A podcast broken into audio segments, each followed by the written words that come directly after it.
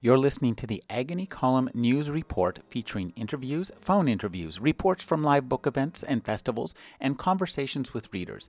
You can find additional news, interviews, book reviews, and more five days a week at the Agony Column website at trashotron.com slash agony.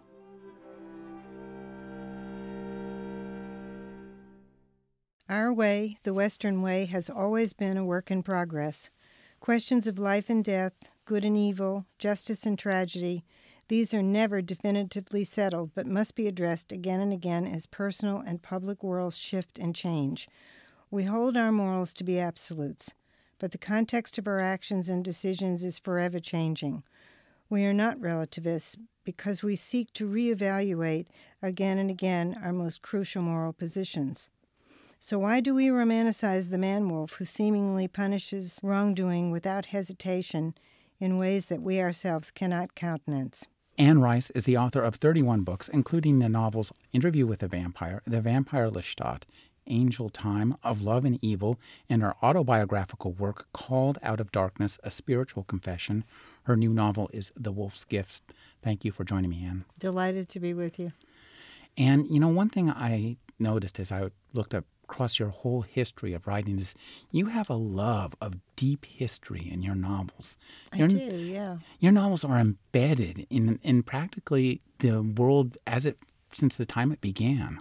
Well, I, I, think that was my first love, was reading about the world since it began. You know, archaeology, anthropology, history, ancient history. Uh, I was immersed in those things when I was a little child in, as a child, you came from a, a storytelling environment, didn't you? I, would like you to just talk a little bit about how your the stories you told in your childhood have carried forth to this very day. I, I really did grow up among storytellers. I think it's very much part of the Irish Catholic American tradition, and people in the South especially, are, are natural storytellers. And uh, conversation, exchanging stories, that's a vital part of life down in New Orleans. So you had the Irish Catholic influence and the Southern influence coming together in my family. And I grew up listening to my mother tell dazzling stories, all kinds of things, old ghost stories, legends, stories of things that had happened in that mysterious house over there and that mysterious house down the block. And of course, I grew up with radio too. I, I remember the world of radio before televisions were in houses, when, when radio was everything, and, and we all uh, you know, lay together on a bed at night and listen to the Lux Radio Theater or the Inner Sanctum, or, or, or, all day with the soap operas. I was a little kid roaming around the house listening to Young Widow Brown and Ma Perkins and Backstage Wife, and you know, it was just stories, stories, stories, and characters just roaming through your world all day long. Now, uh, one of the things that interests me uh, about this book and about you know your oeuvre in general is that you do a great job of using the tropes of the supernatural and um, creations of the fantastic to externalize and get out in the open in terms of plot and character issues that internal issues that we really can't otherwise talk about. Mm-hmm. And I, that started with the interview with the vampire, didn't it? It, it really did. It, it really did. You know, interview with the vampire was sort of an accident. I mean, it started it was a whim. What would happen if you could get the cartoon character of the vampire, the man in the black cape who looks like a head waiter, you know, that guy, to talk to you and tell you what it was really like to be immortal and what it was really like to drink blood. And I remember the night I wrote the short story, I remember sitting there thinking, it must be incredibly intimate to drink the blood of another. You must tap into the heart, the soul of the other person. And I had no idea of knowing that when I experimented with that story, I was going to open a door that was going to provide a way for me to talk about my reality. I mean, what was important to me, everything that really mattered to me. And you know, years later I can see how clearly this happened. It was I needed to be writing about the supernatural. I needed to be writing fantasy to get to my reality. I wasn't getting anywhere with realism in fiction. Well, that's one of the things I think that makes uh, fantasy such a powerful and often underrated uh, mm-hmm. genre because it speaks to us directly on an emotional level, using the plot and the characters mm-hmm. to to uh, talk about these things that we can't talk about about being alone, mm-hmm. what it feels like to be alone. You know, it's it's strange that it's turned out that way in literature. It's it's a bit of a mystery. I, I remember when when Interview the, with the Vampire was published, I wanted so much for people to know this is serious fiction. Yes, it's about the vampire, but it's serious fiction. And one of the first signings I did was at a sci-fi bookstore.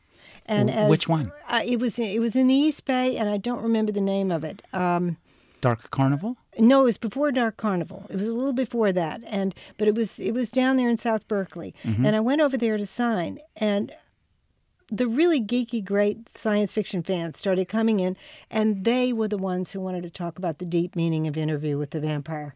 They were the ones who said, Well, is Louis an existential hero, or do you agree that he's a Nietzschean Superman? And I thought, This is they, they get this. This is great. You know, I mean, I'm being patted on the head and considered a freak in the straight bookstores, but here, here they really want to talk about the characters, and I never forgot that. That that made a lasting impression on me. That the fantasy fans were the ones who cared about the philosophy or the theology uh, or the historical overview in a book.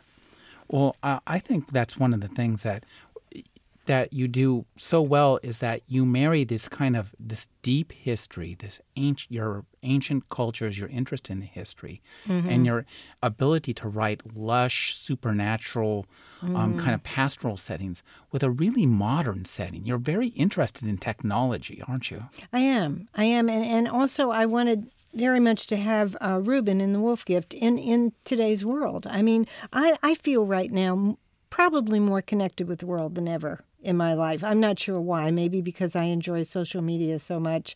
Maybe because I'm close friends with my son, who's only about 30, a little over 30. I don't know. I feel very connected. And so Reuben naturally came out to be very collect, connected technologically and very much living in, in the world we live in. I didn't bring politics or world events into the novel. You know, that I didn't bring. It was focused on his feelings when he discovers that he's changing into a, a man wolf.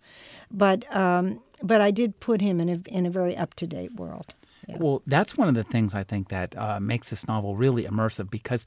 Um, you give us these, this beautiful Northern California setting, which is really nicely evoked, and it feels um, timeless. And that's the way the forests feel around here. You go to walk into any of those forests, and you think, you know, this could have been a million years ago. Mm-hmm. Oh yeah. And, and mm-hmm. you then you see some of these old houses in these forests. You think, boy, this it could be a hundred years mm-hmm. ago. Right. And with this novel, you kind of capture that flow of time up to this present moment. Right. Right. I mean, we, that is the nature, I think, of Northern California. That, that it's affluent, very high tech, and yet there's mere woods there, or, or stretches of redwood forest that seem almost untouched and unexplored further up when you get into Mendocino County and beyond. You know, it's it's really quite a combination. To me, it was perfect for. Um, for the man wolf to go lose himself in the redwoods is a haunted quality to the redwoods. You know the, and, and i never thought of them that way before but when I wanted to go back to, to the more gothic elements that I enjoy so much in fiction, I thought this is the perfect place for it. You know, the the windswept Mendocino coast is is is just like the romantic English coast of old black and white movies of big houses and hauntings and and Rebecca. You know, the tragedy Daphne du Maurier's wonderful Rebecca. Uh, where you might as well have a ghost, you know, running the novel, Rebecca. Now, one of the things I think that I love so much about this book is we meet a guy, and it, it, this is speaks to the way you write. We meet a guy at the beginning who, to to be honest, if I read anybody else's book, I think I might not like him as much. He's rich, he's handsome, and he he's rich and handsome, and, and he's talented. But you managed to make this character really likable and engaging. And mm-hmm. I'd like you to talk about that. Mm-hmm. Uh, how you do that? How did you conceive of this character? Well, I, I think he came to life for me when I, you know, characters really do come to life for me on the page. I mm-hmm. discover them. I, I let the subconscious go as I write the character. And he came to life for me when I realized that he was very uncomfortable about those things, about being rich and good looking, that he wanted to be taken seriously. He wanted to do something meaningful. And he, he had, had been dismissed a lot as a pretty boy with money. And and and he lets this woman know this in the first few pages of the novel. Margaret Nideck, this woman he meets who owns this great big beautiful house on the coast, and he's able to talk with her about who he really is. He how he would love to live in a house like this and and and write novels. And she doesn't laugh at him. She doesn't sneer at him the way most people do or make any jokes about his looks really. She just talks to him sincerely and sort of sees how uncomfortable he is being privileged and good looking. And um, that's when he began to really develop. And uh, but I have to ask you, I, I really do. Why do you think people take offense at the fact that he's rich and good looking? Because all my characters in all my supernatural fiction are rich and good looking. I mean, they don't get, nobody's offended that the vampire Lestat owns millions all over the world in, in, in banks, huge banks like the Rothschild Bank and, you know, the, the Bank of London. But they got a little bit offended about Reuben being rich and good looking. Uh, you know, uh, well, I think for me, I really liked him from the very first. And mm-hmm. I think mm-hmm. that's a matter, that's something you handle at a prose level. Mm-hmm. And I think that has to do with your ability to engage us in this rich, atmospheric mm-hmm. uh, kind of place. I don't know why anybody else wouldn't like him. I, I really dug, yeah. dug him from the very beginning. Yeah. I think, you know, to a degree, I think there's a certain um, amount of resentment against Cal- the California Nouveau Riche. Uh, maybe maybe that's it because the, techno, the Silicon Valley uh, yeah. sultans. Yeah, maybe that's it because uh, as I said, I've, I've written in period and in, in, in costume about people who were really rich before, and it never comes up. It's as though we can accept that. You know, if it's a 16th century vampire in a palazzo in, in uh, Venice, we can accept that, that he's got chests and chests of gold, you know. But when you're writing about somebody right now at this time, you have to be sort of careful about the way you describe their financial background, or it could be a barrier with the reader. It's just something I learned here. I didn't foresee it, but I've learned it since the book came out. Well, I thought it was very well handled. And one of the things, in fact, we like his whole family. Mm-hmm. And I think you do a great job of yeah. creating this family when you started this book, did you just start with the first scene, or did you have an idea where you were going to go? Or uh, well, the fa- again, the family sprang to life. I, I had written a short synopsis uh, mm-hmm. uh, for television, "The Wolf Gift," a proposal for a TV show. But as soon as I began to do the novel, that's really when the characters began to come like the branches off a tree. You know, it's easy to write a TV treatment where you don't develop those things, uh, mm-hmm. uh, but his mother sprang into life. I mean, one of my closest friends, uh, if not my closest friend, is in fact a trauma surgeon, a brilliant trauma surgeon. He drives a Porsche, and he's a very good-looking man. And I think he was inspiring me as I as I did this. I was thinking of him when I created Reuben's mother, Grace, this high-powered trauma surgeon who has a lot of money but still has to work every day of her life saving lives that she'll go out of her mind you know, and of course, his Reuben's father's a college professor. Well, my husband was a college professor for many, many years, and I lived in that world and knew other professors, and and that was that was kind of easy to do. Phil, the the retired professor who's a poet, but is is really sort of completely out of rhythm with his high-powered surgeon wife. You know obviously what launches this is a, is a wonderful set piece uh, and this novel has features a lot of set pieces. And I'd like you to talk about crafting that in prose because you talked about this being pitched as a TV show, and we can see that. But actually, I, I can't imagine uh, watching even a movie version of this that would have any competition with uh, our experience as readers reading this on the page. Mm-hmm. You mean talking about those early scenes yeah. at Nideck Point? Well, you know, I hadn't seen any of that in the TV treatment at all. It was just a simple matter of saying he got bit somewhere, and you know, then had to deal with it when he came home.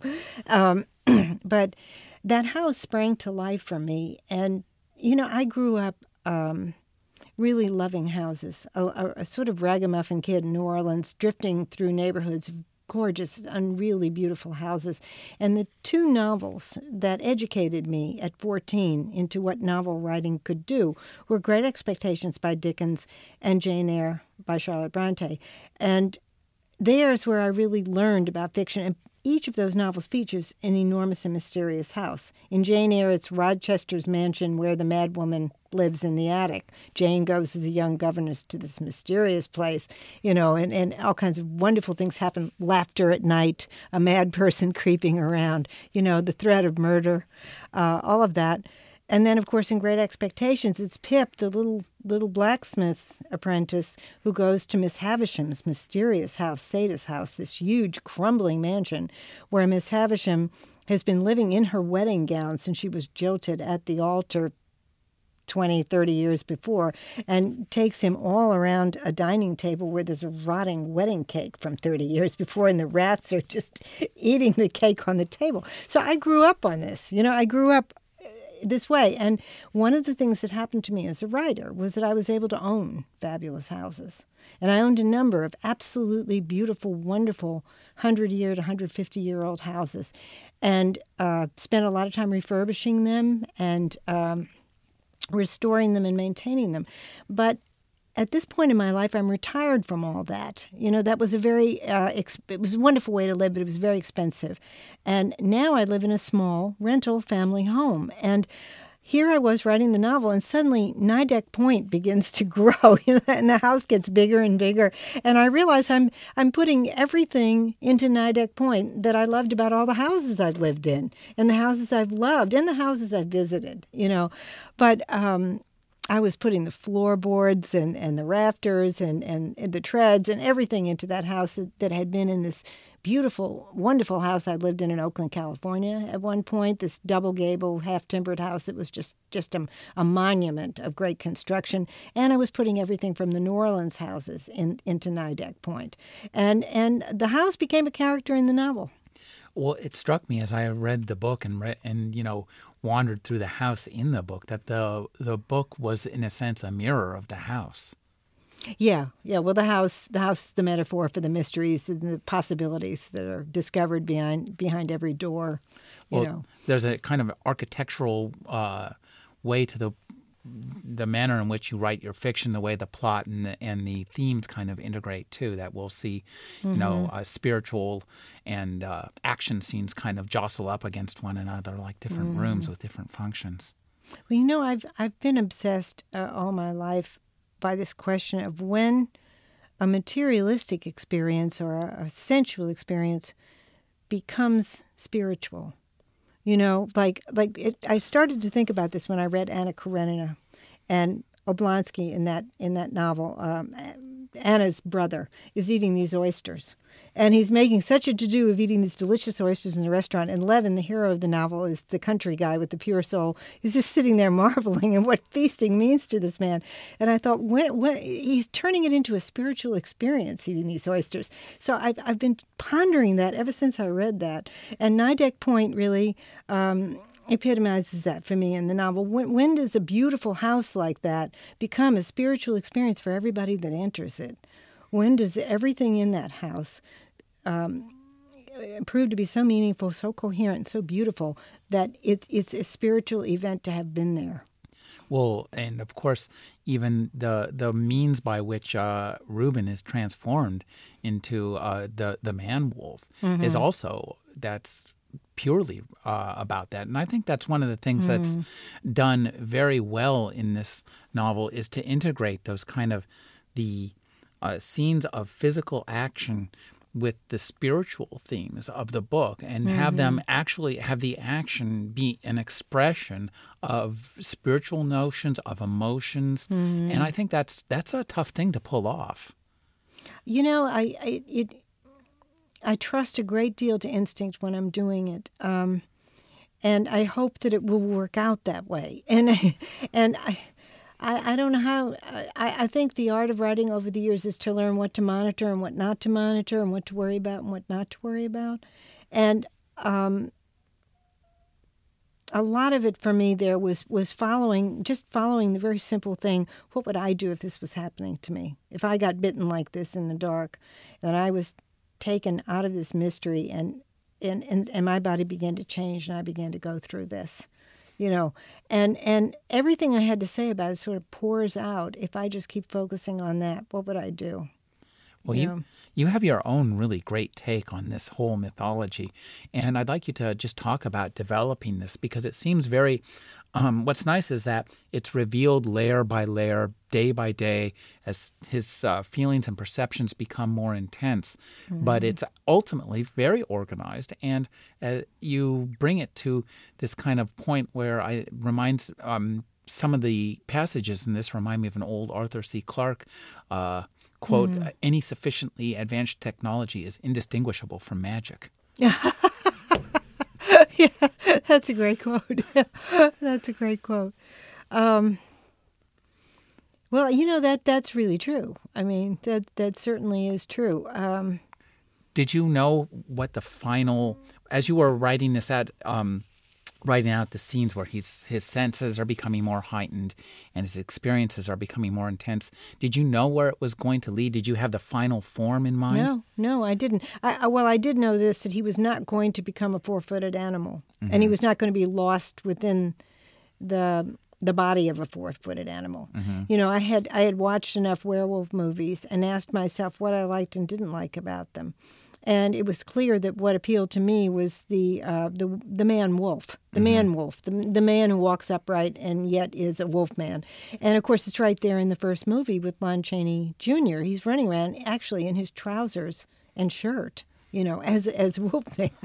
And so now Reuben doesn't do that. He doesn't need his clothes, but but he's still walking upright and he's able to speak. And that meant a great. And he knows what's happening to him. He experiences the transformation and describes it for us and remembers it and, and comes back into his room after running around San Francisco as a man wolf. He comes back into his room and, and of course, immediately photographs himself with his iPhone, which is just what I would have done myself, you know. I, I love that aspect of this book that the kind of the high tech, um, the the you know the tweets and the and the the iPhones and the the sending the videos and all this stuff. I think that that really um, grounds the the elements of the fantastic and makes it seem re- very real. Yeah. Well, again, it's the logic of, of what would he really do if you want to make this real for the reader. It's it's got to have this probable factor. I mean, it's got to be what he would do. If you try to write this in a world of candlelight and shadows, you know, somebody's going to say, "Heavens, didn't he even have an iPhone? Didn't he think to take a picture of himself?" You know, and they're going to be asking a valid question: Is he is he living in the 21st century or is he not? You know, so yeah, he took pictures on the iPhone. Well, I too, I, I have to say that this is something you've done with the interview with the vampire. With I think all of your fiction is to take um, uh, supernatural tropes, the vampire, the werewolf, you know, uh, mummy, and and, and to um, instead of rendering them as uh, mindless uh, killing machines like sharks, essentially the, the equivalent of the shark in Jaws, you turn them into human characters and use that supernatural element to externalize, you know, what you're interested in. And, and I think this book, it's it's kind of the process of ecstasy. Yeah, I, I mean, it, it, the only thing that really interests me with the supernatural entity is is the personality, the potential for tragedy, the potential for redemption. You know, what what is it like if if I suddenly begin to develop into this man wolf creature or female wolf creature? I mean, what is that like to get big and strong and covered with hair and become invulnerable and have claws that enable me to climb a wall and you know and and powerful muscles in my legs? I kept thinking about that. Imagine I look at my cat, you know, and she can jump from here to the kitchen counter. I mean, it's what was like? What is it like for Reuben to be able to leap like that the top of a building? You know, what does that feel like? And what is what does that make you feel like you can do? And what do you think when you're back in your room about what you've done? You know, I, I that's where it's at for me with all these supernatural characters. And you know, I'm I'm obviously not alone. This is something that happened in the latter part of the 20th century that we began to want the backstory of comic book characters and sci-fi characters. We wanted that depth. I remember when I saw the first uh, Superman movie with Christopher Reeve, the, the first one that was made by Dick Donner, the mm-hmm. big on, and I thought, what genius this was to bring this to the screen, and, and it really was. It was sort of a mm-hmm. revolutionary thing. I think it was one of the first of that kind ever made. Well, I think in, in that regard, this book is revolutionary because it has lots of aspects. You're clearly thinking about our interest in superheroes in mm-hmm. this, and what, and asking a question is, what happens if a superhero commits violence? Yeah. It, that's actually reprehensible, even though it's eliminating evil. And that's a really interesting yeah. theological question. Well, it, yeah, it is. And, and, I, and I know that all of us, or at least a lot of us, when we watch the news and we watch stories of horrible kidnappings and, and, and awful crimes and victimization, we do want to just get out of our chair and go tear the perp apart. You know, just rip him apart. And that's what Reuben does. He, he takes these kidnappers, these really bad guys who are, who are killing the kids, basically, and he tears them apart. And then he has to come back and deal with this. Well, okay, they were indisputably evil. I can smell the evil. I can smell the the adrenaline, the glands, the you know the aggressiveness, the, all of that. And and I don't have any regrets. I mean, I didn't get the wrong person, but still, do I have a right to do that? You know, what if those three people would have repented down the line and become Franciscan monks? You know, I, did I have a right to interrupt their spiritual destiny by executing them? So, yeah, to me, it's a huge moral question. We, I think we face it in our imagination every day, over and over again and I, and it's such a, a great plot driver for the novel because I got to tell you when you're when I'm reading this book and we first hear about that kidnapping the first mm. thing that we as readers think is he's gonna get him I know he's gonna get him yeah. and this is something that that uh, one of the real pleasures of this book all the way through is because we as readers know immediately that he's going to be a werewolf, that he's going to get these powers. Mm. And it's so much fun as a reader to watch this happen, and it really drives us forward. And you do mm. a good job of uh, you do a great job, actually, of balancing the tension, of not holding it back so far that mm. we feel cheated, but to mm. just keep us the pages turning at an incredible pace. Well, I'm, I'm, I'm hoping you're right. Thank you. Well, when you when you do that, um, how how much of this is just instinctual on your part? How much of this is you um, is the writerly equivalent of you turning into a werewolf on the as you tap on the keyboard, mm-hmm. and how much of this is you going back and revision and saying, well, I got to tweeze this here and move that there. Well, it's both actually. It's both. With working on a computer, it's it's it's both. I mean, word process word processing makes that possible. I, I I write only in one draft. You know, I'm always going forward in that draft and seeking to clear my schedule so that I can just write all day and into the evening, day after day as that novel rolls.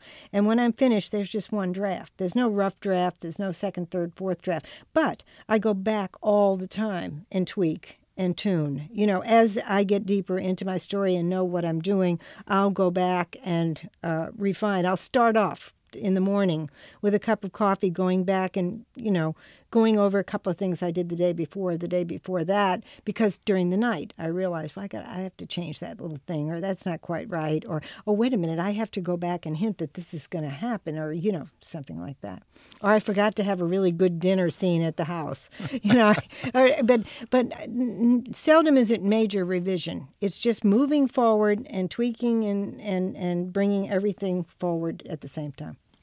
Now, one of the I think the pleasures of all your books are the pleasures of the secret worlds that are within our world. And I, and I really like these notions of secret worlds and secret histories.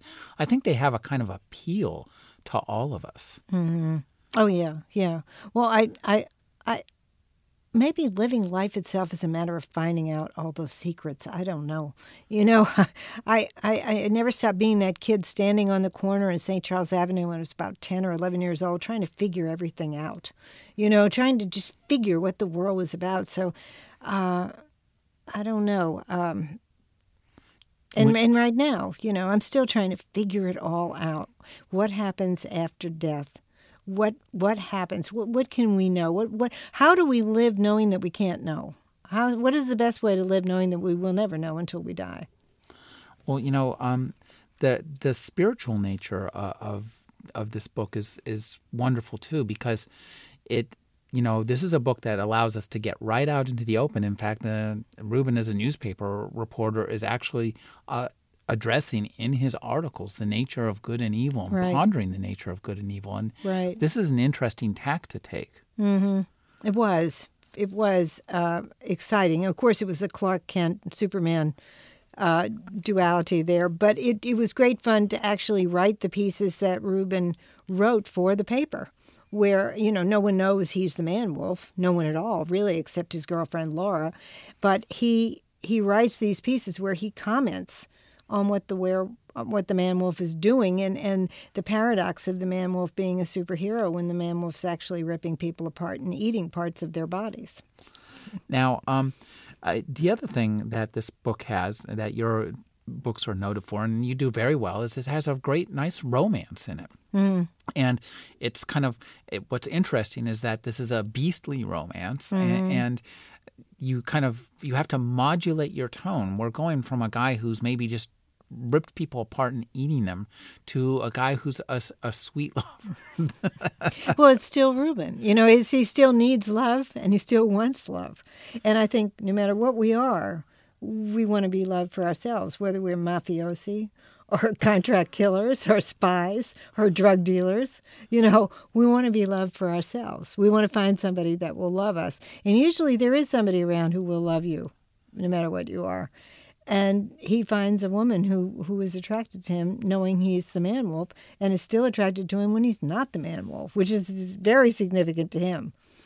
Now uh, we also have in, in terms of, of the plot one of the things that's nice is that well you, you talk about a lot of literature in this book and I, I love all the literature you bring up. Um, Nathaniel Hawthorne is mm-hmm. one of my favorite writers, and, and I was thinking, you know, that the Nideck House is a little bit like House of Seven Gables, yeah. And the, some of the scenes in the woods remind me of Young Goodman Brown, which is I think oh, my, yeah. well, my story. favorite story. I love that story. Yeah, I'm so glad that you said that. I did. love that story. It's yeah. one, I remember reading that in college and thinking this is this yeah. is the way short stories should be. Mm-hmm. Um, and one guy who in particular keeps coming back is Pierre Pierre Teilhard de Chardin. Oh, and, right. I'd like you to talk about him because I think that he's, in a way, the moral compass for this novel. Well, I, I've just begun my own journey with Teilhard de Chardin. I don't understand a lot of what he writes. He's, it's very hard, difficult for me to really read masses of abstract theology mm-hmm. you know i mean one reason i write novels is because i can't really write theology or philosophy you know i can't i can't deal in in discussions that are dense with abstractions. I, I have to deal in concrete nouns and characters and dialogue. But Teilhard de Chardin, uh, more than any other theologian I've ever read, has given me hope because he was a Catholic priest who truly loved the world. The, you know, evolution, archaeology, uh, anthropology. These were things that he studied and loved, and he embraced our creation um, with a great deal of joy. And he he gave us a new theology that um, does is is not caught in any old Hellenistic duality between the concrete and the spiritual. I mean, he basically saw creation itself, evolution itself, uh, biology itself, the universe itself is spiritual and magnificent and beautiful. And and I think that's what we need more than anything today is to embrace the creation in that way. You know, right now there's a lot of talk in the public square about um, the religious right wanting to teach creationism and saying evolution is just a theory and so forth. That's nuts. I mean, that's insane. I mean, the most wonderful thing about evolution is when you when you see the magnificence of what the Creator has done. Or are you seeing the magnificence of what the universe is doing? It doesn't matter what you call it. You're you're you're tapping into the incredible splendor of the created world in which we live, the physical world in which we live. And Teilhard de Chardin really perceived that and saw that as a way to know God and to be close to God. And that's why I had to put him in this book and have quotes from him in this book. Uh, I, I, there's a quote in there, I believe, what he said about evil that evil is inevitable in any system that is evolving in time. Right, right, yeah. And I, I like that uh, mm-hmm. that quote. And I think, um, you know, this this notion of you know the incompatibility of science and, and religion was i mean st augustine solved that. Well he did. He did solve it. He said if there's a contradiction you have to go with science yeah. basically. Yeah go with what's what's in front of your nose because exactly. then you, you must be misinterpreting scripture. If, if if there's i know and we now have a movement in this country that strangely um, harkens back to the dark ages. It's, it's very peculiar. I, I find um, well, I think that's one of the, the joys of this particular novel is that you use you explore those themes in a very plot rich, character driven novel that's exciting and fun to read. And I think that that kind of uh, reading experience uh, does a lot more than a lot of yelling. I hope so. I, I, I truly hope so. I mean, um, I, I have felt all my life that I wanted to write novels that were a lot of fun, that swept people up, that engulfed them, that brought them into a world where they really had a great time, and that in that world, I could say, I could talk about everything that mattered to me, good and evil, life and death, how we live a good life, what morality truly is, the importance of morality. All of that would be in there if if I got the suspense, the sensuous writing, the characters, the thrills, the fun, the roller coaster ride. Now, you uh, when you talk about the suspense, I, one of the that you cite, uh, you know, the the holy uh, trio of uh, Chandler, Hammett, and Cain, and, Oh, yeah. there's and I think that that those guys inform your writing, you know, in terms of They do. uh, the crime elements on this are very very interesting. I think Mm-hmm. it's a different spin on a, you know, a crime solving superhero. Well, I, I do love those writers, and I do love crime fiction and true crime. I've read true crime books for years, and uh, I read some really great true crime books by Tommy Thompson. They call Blood and Money. It was one about a murder in Houston, and there was another one, Serpentine, about an international killer. And those books are as good as novels. I mean, because of what he chronicles about the real world of crime. And and I do have that in my background, and that does inform my writing. You're right. I don't think most people notice that, though. You, I thank you for noticing that. Well, you know, it was the Chowchilla killings, which are Oh yeah, I read all about them. Yeah. and it really and that's a absolutely stellar plot point the way that's worked out in this novel and I, as you are um, one of the things too that we get in this novel that's really nice is uh, a lot of the man wolf legends and the um, kind of the cryptozoology aspect of it. I love that you brought up the Beast of Bray Road. I'm Yeah, a big fan of that kind of stuff, and I think Right. that's very interesting. Well, again, Reuben would do that, right? I mean, it, wouldn't you do that if you'd been bitten and you were changing into this? You'd go to the computer and you'd look. You'd come on the Beast of Bray Road. It'd be one of the things you'd you'd turn up. It's a recent man wolf sighting, you know, in the real world. So you'd come up with that. Well, I, I think too that uh, these kind of uh, uh, true life uh, kind of fringe reports um, do help you as a writer um, make us take us as readers to slide from you know our world where we're you know going to McDonald's or sitting in a cubicle or standing there talking to people from for all day into this kind of world that's lush and filled with these great houses and these peop speeding Porsches driven by you know shivering werewolves. I love it. I've got to say, I absolutely love it. Uh, well, I think that you know by putting those kind of you, uh, I think as a writer you do a good job of deliberately dropping those things in to get us from where we are to where you want us to be. Yeah.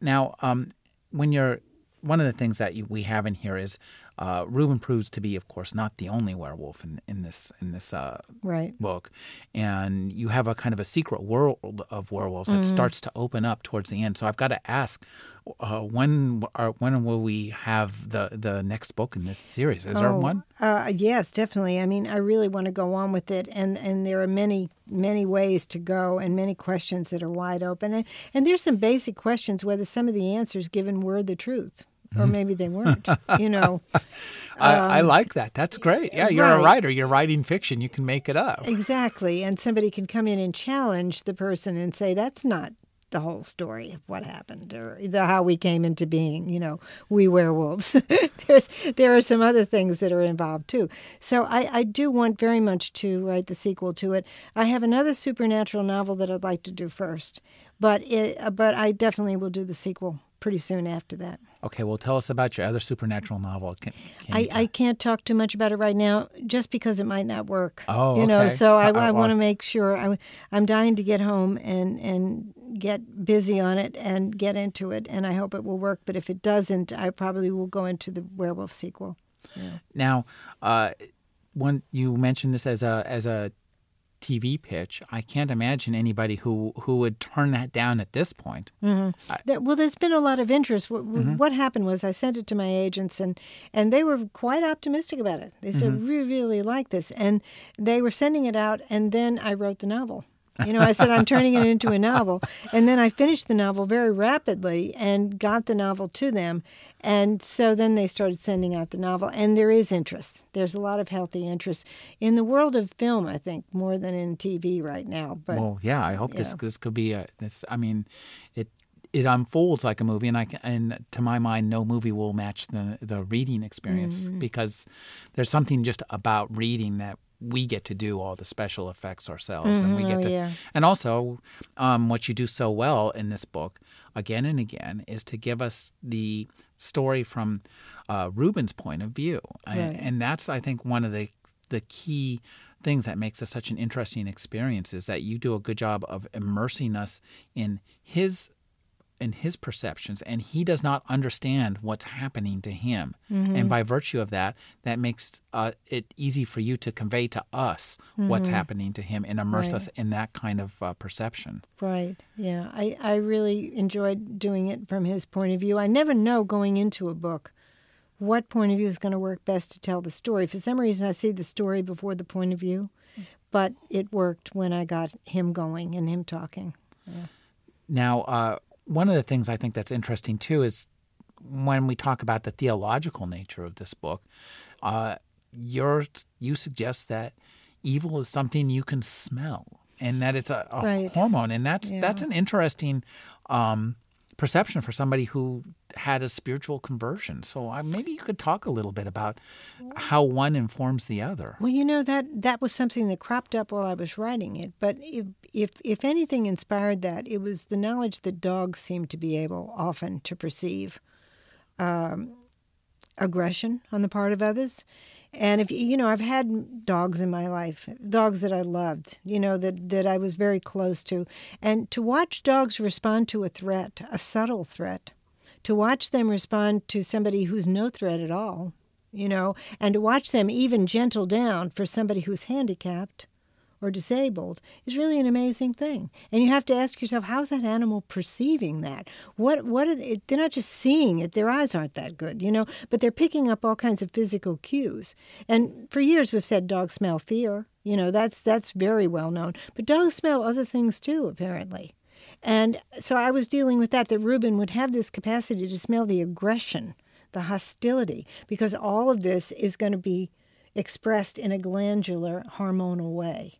So that's a biological thing that I'm presenting, you know, as as fact, but it's almost magic. But I mean, it's but that's what I'm hinting at that this is knowable. That someday we'll be able to to pick up uh, the smell of evil. We'll all be able to do it for complex biological reasons. But right now, he's able to do it because he's got this hyper sense, this animal sense, combined with a man sense. So uh, it's you know the the great thing about werewolves is they're not really wolves and they're not really men or women. They're something in between. They're a new thing. They're a mutation. They're a, they're a preternatural creature. So he's got this fabulous sense of being able to to do this beyond what a wolf or a dog would have and beyond what a person would have. And I think this is something that you do through throughout this book, and I think you've done throughout your career, is to like really work that place where magic and the supernatural rub up against science. I mean, um, you there the there are, are, many things that we I, this thing I'm reading my notes off of right now. If I mm-hmm. showed up with this in the 16th century, they'd right. burn me. Oh, they would. Yeah, burn they me would. They say it's demonic. I mean, you know. it's it's it's tragic, but all of this fascinates me so much. You know, uh, um, right now I'm, I'm reading about mitochondria, and I'm reading the works of Nick Lane, who's a science writer, a biochemist who writes books on, on, on cell life and how, how life came into being. And I'm so inspired by this to, to create novels. I mean, it's, it's all I want to do with this scientific knowledge. I mean, and, and I had a wonderful time with it uh, in this novel. I even had at one point where a character suggested what was happening to the cells, pluripotent cells, and how the hormones were affecting them. And of course, I got some of that information from my trauma surgeon doctor friend. You know, some of the language I get from him. Mm-hmm. But uh, all of that that feeds my my life um, as a novelist. I mean, I, my favorite section of the New York Times is the Science Times on Tuesday or Wednesday, whenever it comes out. I devour every article in it. You know. Well, I think too. I guess that's one of the things that makes your books gives your books a very different feel from most other works that have such lush gothic language and lovely romances and really fully mm. drawn characters. Is there's a, a, there's a touch of uh, science fiction in your approach? Yeah, definitely. Uh, I got into that very much in the Mayfair Witches books that I did. That Lasher was mm-hmm. made up of cells. They just weren't cells that we could see and study. The ghost was Lasher, the spirit and and I'm still working that out in these books. I mean, right now I've been doing research on uh, all kinds of cell life and and and trying to figure out whether spirits and ghosts actually are cellular creatures that we can't see. They're not they're not from the DNA line of which all of life as we know it comes, but there's something pre pre-oxygen in the atmosphere. You know, something that dates way back millions of years that thrived on the planet uh, before the planet became dependent on oxygen. But I have a wonderful time with this. I mean, I and to me, it's more enjoyable in the fiction if there are hints of this. You know how how we deal with magic in our writing. Uh, well, it varies from author to author, and and of course from reader to reader. You you you find one writer gripping because he gives you some of that, and mm-hmm. and you feel you can see, you can understand the supernatural elements better, and then others maybe I would reject because they're too too reliant on arbitrary. Um, appeals to magic. I mean, it's one reason I never had my vampires uh, respond to crucifixes or garlic because I thought, well, what will that do to the universe they're living in if they have that kind of clear indication of some kind of magic underneath life? I, I, I, it wasn't interesting to me. It was much more interesting to me to think that they drank blood and they were immortal, but they really didn't know anything more about God and the devil than we did. Well, and I like that kind of uh, the the way that you allow us as readers to intuit. Mm-hmm. You give us mm-hmm. enough to uh, intuit and to ask the questions and to supply some of the answers ourselves. Yeah, I can go there. I mm-hmm. get that. But you don't give us so much as to say, okay, well, now this is kind of a clunky explanation. And so mm-hmm. you, you never have a doctor who stands up and says, well, Bobby. right. or Van Helsing. Yeah, Gives his long, drawn out explanations what Dracula is going to do next, you know. Yeah. But yeah, I, am trying to avoid that. Uh, there's so many devices that have developed over the years in supernatural fiction, and uh, I'm trying to avoid those devices, you know. Well, you're having a lot of fun and providing a lot of fun for readers as well. I hope so. I've been speaking with Anne Rice. Her new novel is The Wolf Gift. Thank you for joining me, Anne. I was delighted. Thank you.